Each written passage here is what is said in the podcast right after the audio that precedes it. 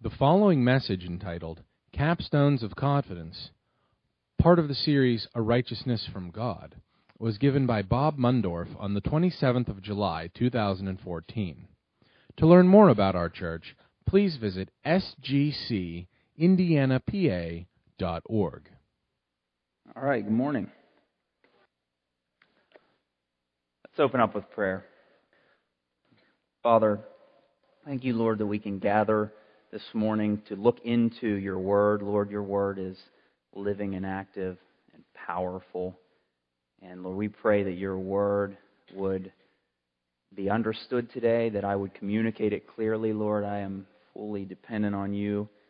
And Father, we pray that as we talk about your love this morning, that you would help us, as Paul prayed in Ephesians, to comprehend, understand how vast your love is that we would be filled with the knowledge of your love and all the fullness of God.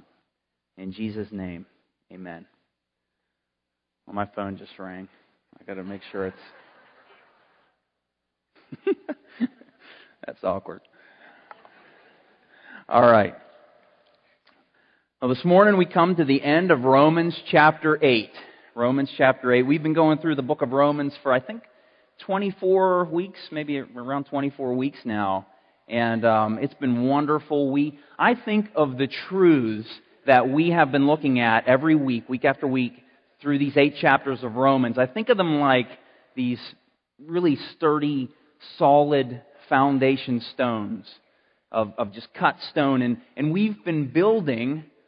God has been building, and we've been seeing it, a, a foundation of biblical truth over these last 24 weeks in Romans chapter 1 through 8. As, as all of the truths have been fitting together, as, we as we look back now at the end of chapter 8 and see them as a whole, how they connect with one another, we see this sturdy, strong, solid foundation of biblical truth that we've been studying. And I, I use that imagery, I think of that probably because I, I really like stonework. I like the beauty of stone walls or stone foundations, and uh, just always been fascinated with that. And if you've been to my my home in Bolivar, you you know that I live on a pretty steep hillside, and so I've had to build a lot of retaining walls that um, just kind of make so that we can have flat areas. I cut the hillside out, build retaining walls. I have a number of them at my house. And uh, one of the most important things that I've learned in building these walls is that you have to top them off with heavy, large capstones. Because if you don't do that, then there's really not a lot there to secure the wall, to hold it in place. So the capstones just fortify it, they secure it. And you've got to get the right ones, you've got to get heavy ones, they've got to go across the joints, they've got to be large enough. And I bring that up because this morning, at the end of Romans 8, at the end of this foundation of eight chapters of truth, God's going to lay the capstones on all of the truths that we've covered over the last eight chapters. I break this passage up into to three doctrinal capstones that we can set on these truths to secure them, to hold them in place, to fix them solid. This comes from verses 31 through 39. Let's look at it together. Romans chapter 8, verses 31 through 39. It's a great passage. It says, What then shall we say to these things? If God is for us, who can be against us? He who did not spare his own son, but gave him up for us all, how will he not also with him give up, with him graciously give us all things? Verse 33 Who shall bring any charge against God's elect? It is God who justifies. Who is to condemn? Christ Jesus is the one who died. More than that, who was raised, who is at the right hand of God, who is indeed interceding for us. Who shall separate us from the love of Christ? Shall tribulation or distress or persecution or famine or nakedness or danger or sword. As it is written, For your sake we are being killed all the day long. We are regarded as sheep to be slaughtered. No, in all these things we are more than conquerors through him who loved us. For I am sure that neither death, nor life, nor angels, nor rulers, nor things present, nor things to come, nor powers, nor height, nor depth, nor anything else in all creation will be able to separate us from the love of God in Christ Jesus our Lord. What a great passage. And I love how he starts it out. Look in verse 31. He starts it out with a question. He says, What then shall we say to these things? What, what things is he talking about here?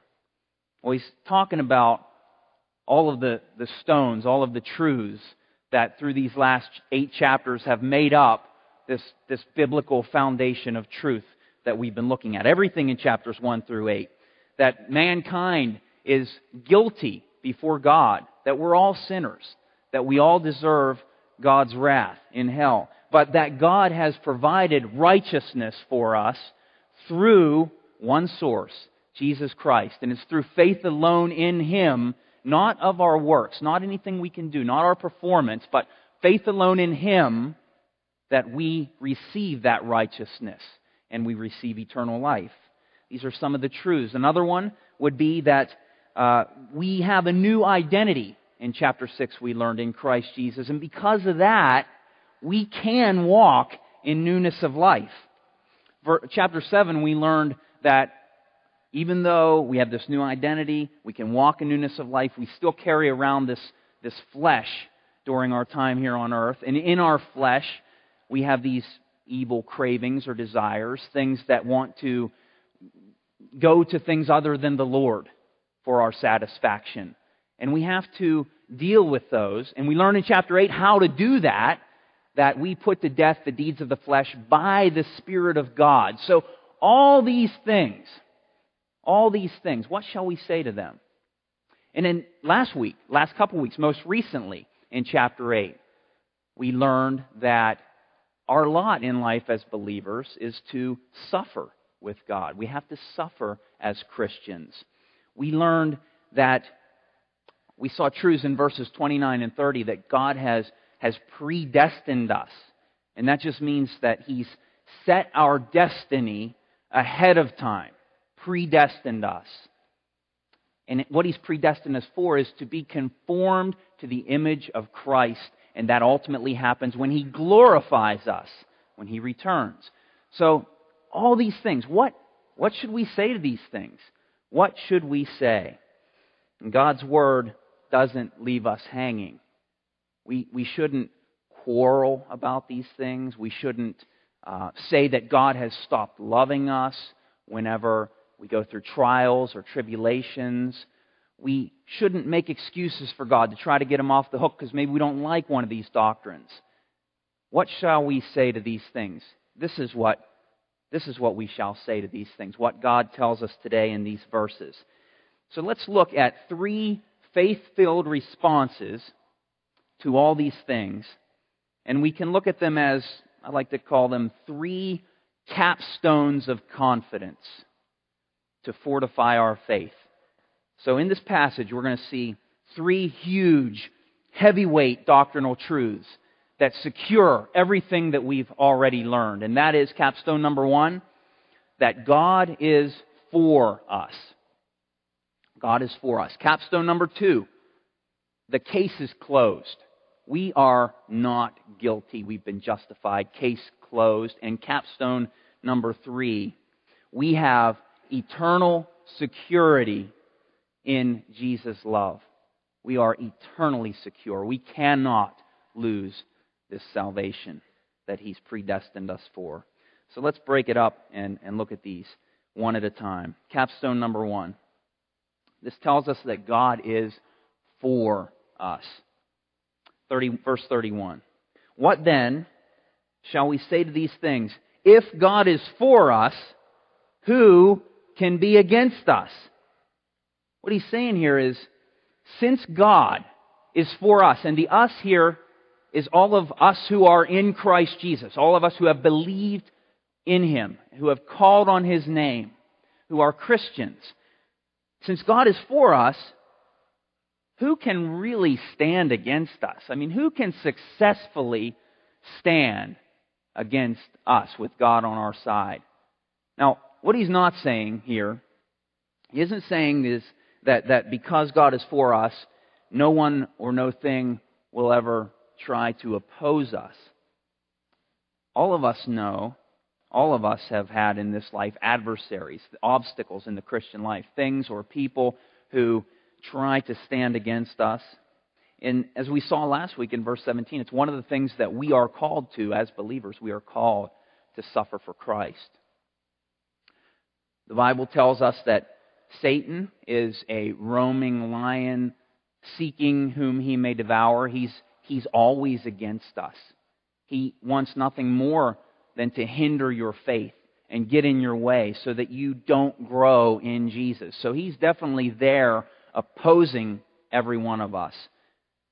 Jesus himself warned us that our road would be paved with suffering. And last week, uh, Joe reminded us that because this world is cursed, there's a lot of there are a lot of results of the fall that are against us in this life that provide an ongoing battle for us.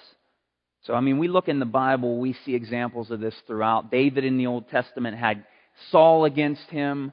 Uh, Israel had the Red Sea standing in their way, right? Egypt coming up behind them, against them. Paul himself, the man who wrote this truth for us, compelled by the Holy Spirit, faced a number of obstacles that we can read about in his writings beatings, stonings, imprisonment, all kinds of trials and tribulation against him. So we're all going to have obstacles in our Christian life. We're all going to experience suffering. We need to be prepared for that. But here's what he's trying to get across to us. Listen to the truth from one of his other letters, 2 Corinthians 4 8 and 9. It says this We are afflicted in every way, but not crushed, perplexed, but not driven, not driven to despair persecuted, but not forsaken, struck down, but not destroyed. The point is this that we're all going to have obstacles and things in our path that, that, come, that we come across in the Christian life, but none of those things can ever knock us off the path to heaven because God is for us and He has set our destiny ahead of time. It is set in Christ Jesus and He's on our side. And even when we go through those things, Satan may mean them for evil. Whoever brings those obstacles to us may mean them for evil. But like Joseph in the Old Testament, we can say, You meant it for evil, but God meant it for good. They are all opportunities for us to grow in our faith, to grow in Him. Every time we come to one of these obstacles, it's an opportunity because we just saw in verse 28 last week that God causes all things to work for the good of those who love Him and are called according to His purpose. So we need to have this, this mindset that God is for us, and this is an opportunity to grow in our reliance on Him and our faith in Him when we experience these things. Second Chronicles 32 verses 7 and 8 is a great illustration of this, of how to do this, of, of what to think when we run across these things. Uh, this is a passage that talks about when the mighty king of Assyria was coming against Judah, and Hezekiah immediately began to prepare for this. And as he did so, he encouraged the people with these words. He said, Be strong and courageous. Do not be afraid or dismayed before the king of Assyria and all the horde that is with him. For they, for there are more with us than with him. With him is an arm of flesh, but with us is the Lord our God to help us and to fight our battles.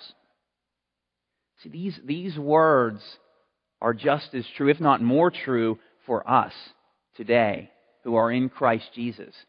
The Lord is with us. He is there to fight our battles. He will never leave us and He will never forsake us, even when it feels like He has.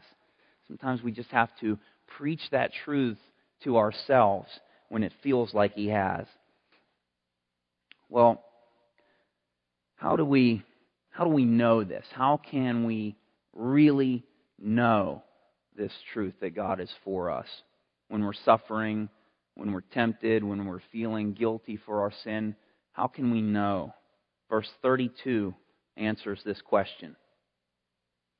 He says, He who did not spare his own son, but gave him up for us all, for us all, how will he not also with him graciously give us all things, or all things that, that we need to get through this journey, all things that we need to reach our destination that he's predestined for us?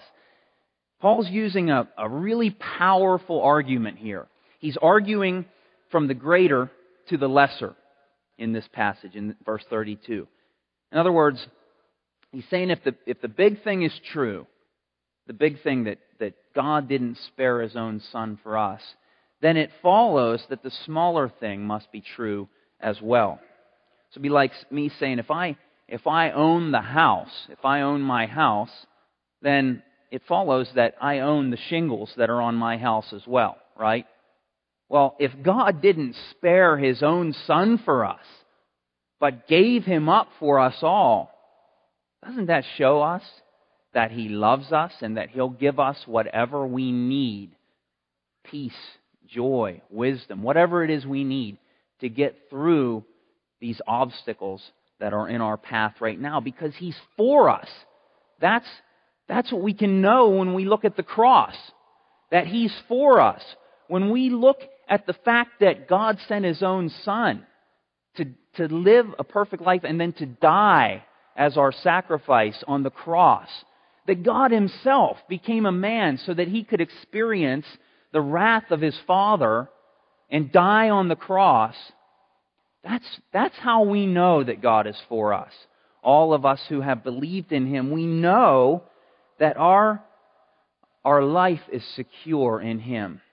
He's for us. Romans 5 8 says, God shows His love for us in that while we were still sinners, Christ died for us. So if, if you need convincing, if you need persuaded, if it doesn't feel like God is for you because of whatever you're going through, don't, don't look at the thing you're going through. Don't look at your circumstances. Don't look at your, your disobedience to the Lord. Don't look at your guilt. Don't look at your performance. Don't look at anything except the cross. Look at Jesus Christ because that's how we know that God is for us. He showed His love for us and that while we were still sinners, Christ died for us. That's the anchor of our assurance that God is for us, that He loves you. He died for you. Jesus Christ not our circumstances, not our performance, not our lives, not anything else, is our anchor. So God is for us. This is a huge capstone that we need to set on this Romans 1 through 8 stone wall, and we need to remember that in our lives. Let's look at the second one. Capstone number two. I call this one case closed with an exclamation point on it because that's what we're going to see in these next few verses. The case against our guilt has been closed. So, this may be a particularly helpful capstone or truth to you if you've ever struggled with condemnation or guilt for your sin and your failure to perform in the Christian life.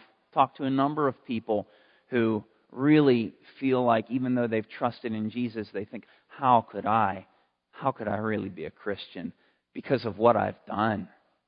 Now, the Bible tells us in Revelation 12:10 that Satan is the accuser of the brethren and that he stands before the throne of God day and night in order to accuse us, in order to tell God what we've done. To accuse means to charge someone as a wrongdoer, right? So if you have um, a family with more than one child, you know what it's like to have an accuser or be accused or hear accusations going on. And Mom Johnny isn't cleaning.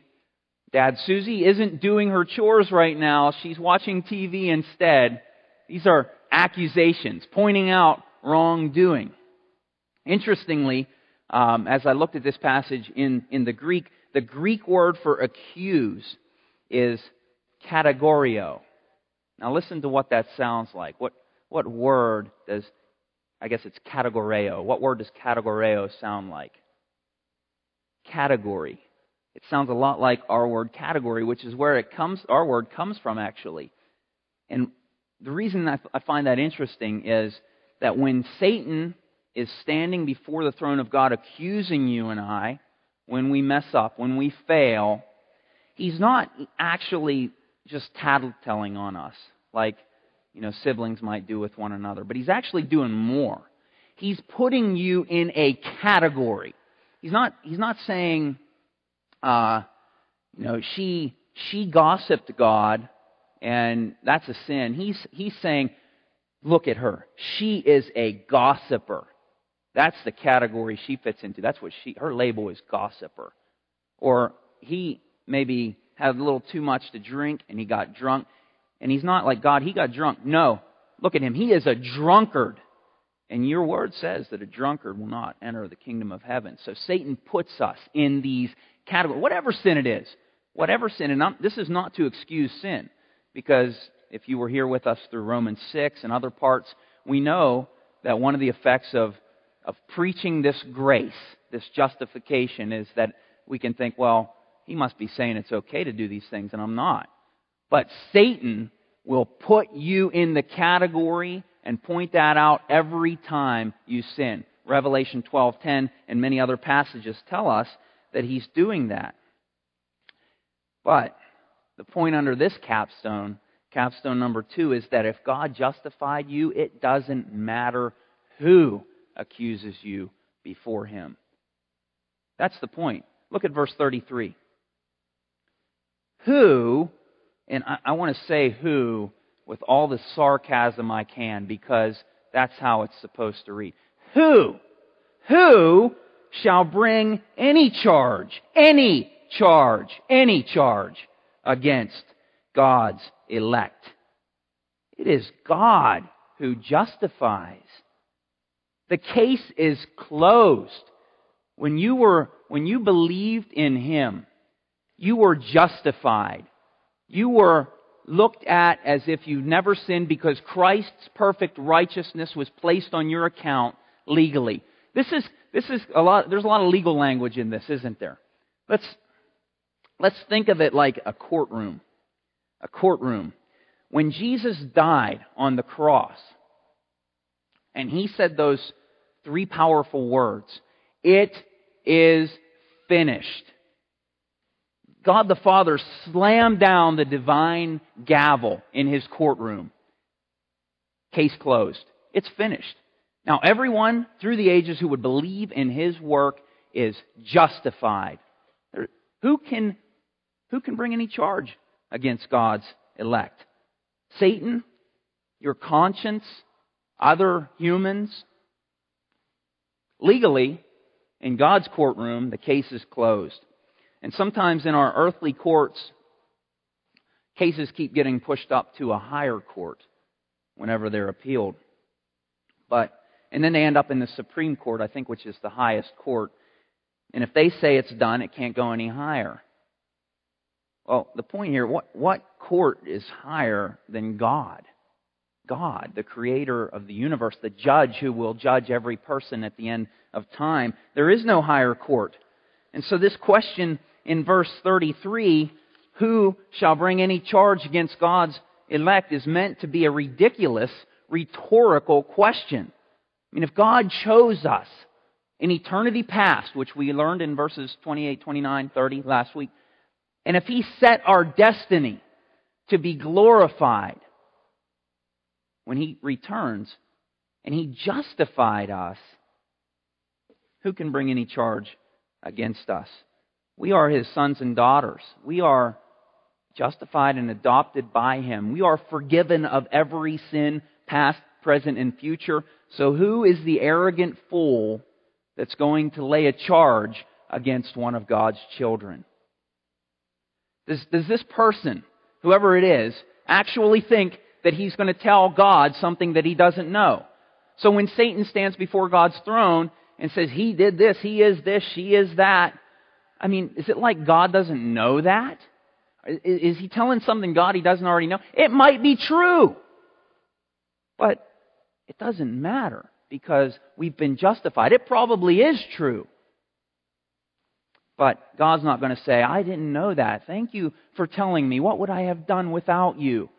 That's the point. Who, who, nobody can bring any charge against God's elect. It's ludicrous. Verse 34. who is to condemn? Christ Jesus is the one who died.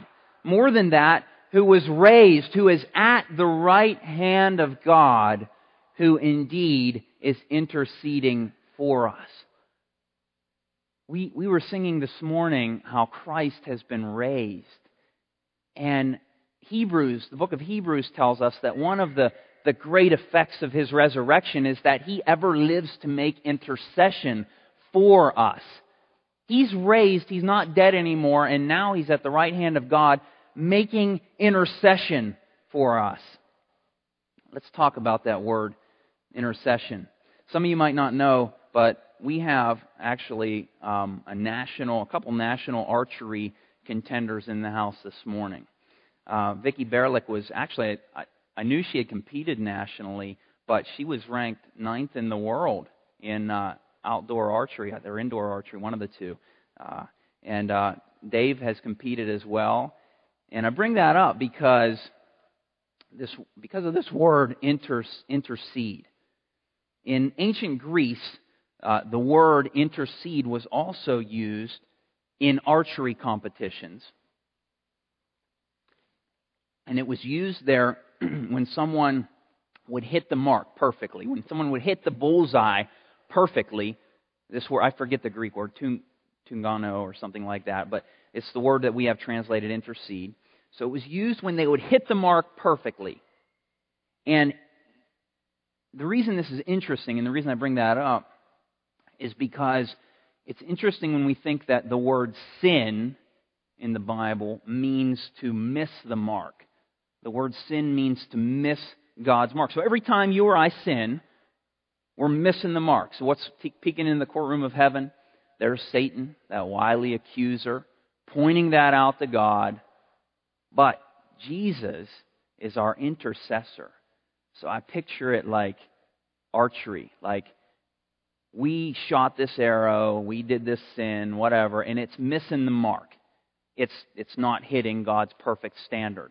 But then we have this intercessor in heaven Jesus Christ, who when Satan accuses, he grabs that arrow with all of the authority of his divinity at the right hand of God, and he slams it into the bullseye and says, No, no, he's righteous.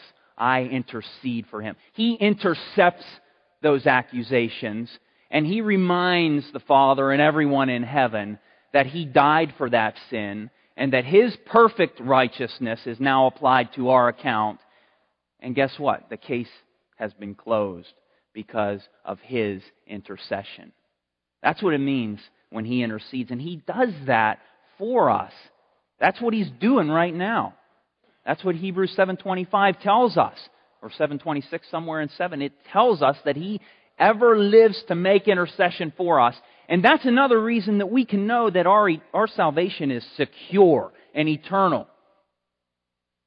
Because He's there. He's interceding for us. It's not an excuse to sin. And the Bible clears that up in other places. But it is a heavy, heavy, secure capstone when we have sinned, when we have failed. To, to realize, to consider that Jesus Christ is there interceding for us. So who, who can condemn? He's the one who died. More than that, who was raised, who is at the right hand of God, who is indeed interceding for us. Next time you feel condemnation for your sin, not conviction, conviction is good. from the Holy Spirit, but condemnation. You feel like God doesn't love you anymore. You feel like you've lost your salvation. You feel like you are just have somehow become separated from the love of Christ. Remember this truth. Don't let your conscience condemn you. All right, well, those are two big truths, two big capstones. Now we have on our stone wall one empty space left to fill, and it's a big one. And this is perhaps the heaviest truth of all, the greatest truth, maybe, in my opinion, in all of Scripture. And so we've got to find just the right capstone. When I'm building a stone wall and I'm left with an empty space, I don't just pick any stone. It's got to have the right dimensions, the right breadth and height and width and depth. And let me read before we identify this something that the Apostle Paul prayed for the church in Ephesus. And this comes from Ephesians chapter 3, verse 14. It says, For this reason I bow my knees before the Father, from whom every family in heaven and on earth is named, that according to the riches of his glory he may grant you to be strengthened with power through his Spirit in your inner being so that Christ may dwell in your hearts through faith, that you, being rooted and grounded in love, and here's why I read this, may have strength to comprehend with all the saints what is, what is the breadth and length and height and depth, and to know the love of Christ, the love of Christ that surpasses knowledge, that you may be filled with all the fullness of God. So we're looking for this perfect capstone that fits to hold these truths in place. Paul, Paul prayed that the Ephesian Christians would find this, know this, comprehend this, and I prayed that this morning when I prayed for us in this message. I want us to know this because this is going to fill you with joy and the fullness of God. And it, what it is, is the love of Christ. So, capstone number three we have eternal security in Jesus' love. We need to see just how vast this love is, just how huge and unlimited this love is. This, this is a heavy, heavy truth. And I don't mean heavy like hard to understand. I mean heavy like this will get you through anything. This truth of Christ's love for you if you are a believer in him. It's the perfect size to fit our stone wall. So let's let's look at it. Verses 35 through 39 of Romans 8. Who shall separate us from the love of Christ? Again, another sarcastic who. The, the, the implication is no one. Who shall separate us from the love of Christ? Shall tribulation or distress or persecution or famine or nakedness or danger or sword? As it is written, For your sake we are being killed all the day long. We are regarded as sheep to be slaughtered. No, in all these things, we are more than conquerors through him who loved us. For I am sure that neither death, nor life, nor angels, nor rulers, nor things present, nor things to come, nor powers, nor height, nor depth, nor anything else in all creation will be able to separate us from the love of God in Christ Jesus our Lord. We have eternal security in Jesus' love. Christ's love for us is unconditional, it is incorruptible, it is eternal. It, it, it, never ends. It's unfailing for those of us who are in Christ Jesus, for those who have believed in Him and His work on the cross and resurrection. His love never, ever, ever ends, no matter what. Christ's love for you is what our eternal, your eternal security, our eternal security is based on. It's not based on our love for Him. Because our love for Him fails. Our love for Him at times will fail, right? Every time, let me tell you just a little bit about this word love. I've mentioned this before, but I think it's just really crucial to understand. This is a specific kind of love that he's saying that Christ has for us. It's, it's the love of devotion. It, it means to be devoted to someone. No matter what, through thick and thin, no matter what, Christ is devoted to you, committed to you, to you and I who are in Him. Now, we aren't always that way to Him, are we? I mean, think of it. Every time we sin, every time we fail, every time we love something more than Him or more devoted to whatever it is, fill in the blank, more than Him, then there's a break in our love for Him, our devotion for Him. Right? It gets distracted to this or that. And so it's a really good thing that our eternal security, our salvation, doesn't depend on us and our love for Him. It depends on His love, His devotion to us. And that is perfect, pure, incorruptible, unconditional, and unfailing, and eternal. It is set. It cannot be corrupted. Now, I know that sometimes, you know, it's not going to feel like that. So, verse 36 is a quote from Psalm 44 where it says, As it is written, for your sake we are being killed all the day long. We are regarded as sheep to be slaughtered. As I said, we're all going to suffer in, in this life, and it might feel like with you know whatever you're going through, you, you might actually be slaughtered. You might actually feel like a sheep being led to the slaughter. You might be, you know, Christians in other countries are killed for their faith. And so it's, it's really hard at times when we're going through things to, to remember that God loves us. I heard uh, a pastor named Ravi, Ravi Zacharias, Ravi Zacharias, tell a story that illustrates this well. Um, he, it, it illustrates the truth well that we sometimes find it hard to remember his love for us, but it also illustrates another truth well, the flip side, that even when our love begins to die out for him, his love never dies out for us. Let me, let me just read what Ravi said in his sermon. He said, In 1971, I preached in Vietnam. I was in my mid 20s, and my interpreter was 17 years old. He was a believer named Hien Pham. And we covered the country telling the gospel of Jesus. When it came time to leave, I said goodbye to Hien, thinking that I'd never see him again. 17 years later, my phone rang at 11 p.m., and the man on the other end said, Brother Ravi, there's only, and, and, and Ravi said, There's only one person who spoke to me with that, that intonation, that accent. And I said, Hien, is that you? And he said, Yes. Have you got a few minutes? And he went on to tell Ravi that after Vietnam fell, he said, I was imprisoned by the Viet Cong because I'd worked with the Americans and preached the gospel. They put me behind bars. They took away all English from me. And I, they, he says, they tried to knock the faith out of me. They took my Bible. I was only allowed to read Marx and Engels in French and Vietnamese. After about a year there, so worn out, I said, Maybe you don't exist, God. I'm giving up all hope. I don't think I believe in you anymore. Tomorrow, when I wake up, he said, I'm not going to pray. So that morning when he woke up, he was assigned to clean the latrines in this prison camp. Dirty place. He said, Brother Ravi, it's the dirtiest place on earth you'd ever want to be.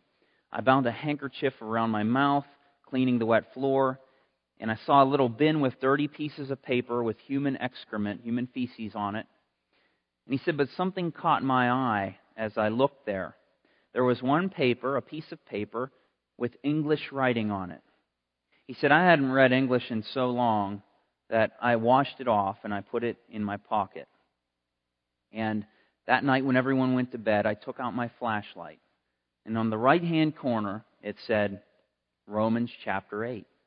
He said, I started reading and I cried, Lord, you didn't even leave me for one day. He said, Ravi, listen to what I read. And this is what he read Who shall separate us from the love of Christ? Shall tribulation or distress or persecution or famine or nakedness or danger or sword? As it is written, For your sake we are being killed all the day long. We are regarded as sheep to be slaughtered. No, in all these things we are more than conquerors through him who loved us. For I am sure that neither death, nor life, nor angels, nor rulers, nor things present, nor things to come, nor powers, nor height, nor depth, nor anything else in all creation will be able to separate us from the love of God in Christ Jesus our Lord. So the next morning, Hien went back to the commander and said, Can I clean the latrines every day? And he gathered up day after day what became his devotional reading for each day. And that's what got him through the rest of his time in this prison camp. And if you have, look at it online, the rest of the story is great as well, how he got out of there and escaped. But that truth, that Jesus' love for us will not be separated no matter what, is what got him through those days. And that's those those powerful truths are what will get us through whatever we're going through as well. So like Hien, you, you might be going through hard circumstances, you might be ready to give up on God, but I want to encourage you to look well, like Hien did, look past the mess of your life to the pages of the truths of God's Word, because that's where you'll find truths like this that will give you peace and joy and assurance that God still loves you. Verse 37 says, No, in all these things we are more than conquerors through him who loved us. We're more than conquerors. All I want to say about this is the next time you see uh, a Nike shoe or a swoosh or a commercial, I want you to remember this truth that we are more than conquerors. And I'll tell you why. It might sound, what's he talking about? I like word picture association, I like visual images. And so when you see that or you hear Nikes, remember this verse We are more than conquerors. Here's why. The Greek word for conqueror is Nikeo. And that's modern, modern Greek, you say Nike. They said Nikeo. It's the same word. It means conqueror. It means overcomer. It means victorious one. So I guess when they sell you their shoes, they want you to think you're going to win, you know, if you wear their shoes. But we know that in Christ we are more than conquerors. And the, cool thing about this is the more than, the more than conquerors, it's, it's, it's the Greek word huper, which is where we get the Latin or English word super, or the English word hyper, huper. We are super conquerors. I mean, more than conquerors in all these things, in all what things, in anything that you're going through in life. We are more than conquerors, not in ourselves. It doesn't end there. But through Him who loved us.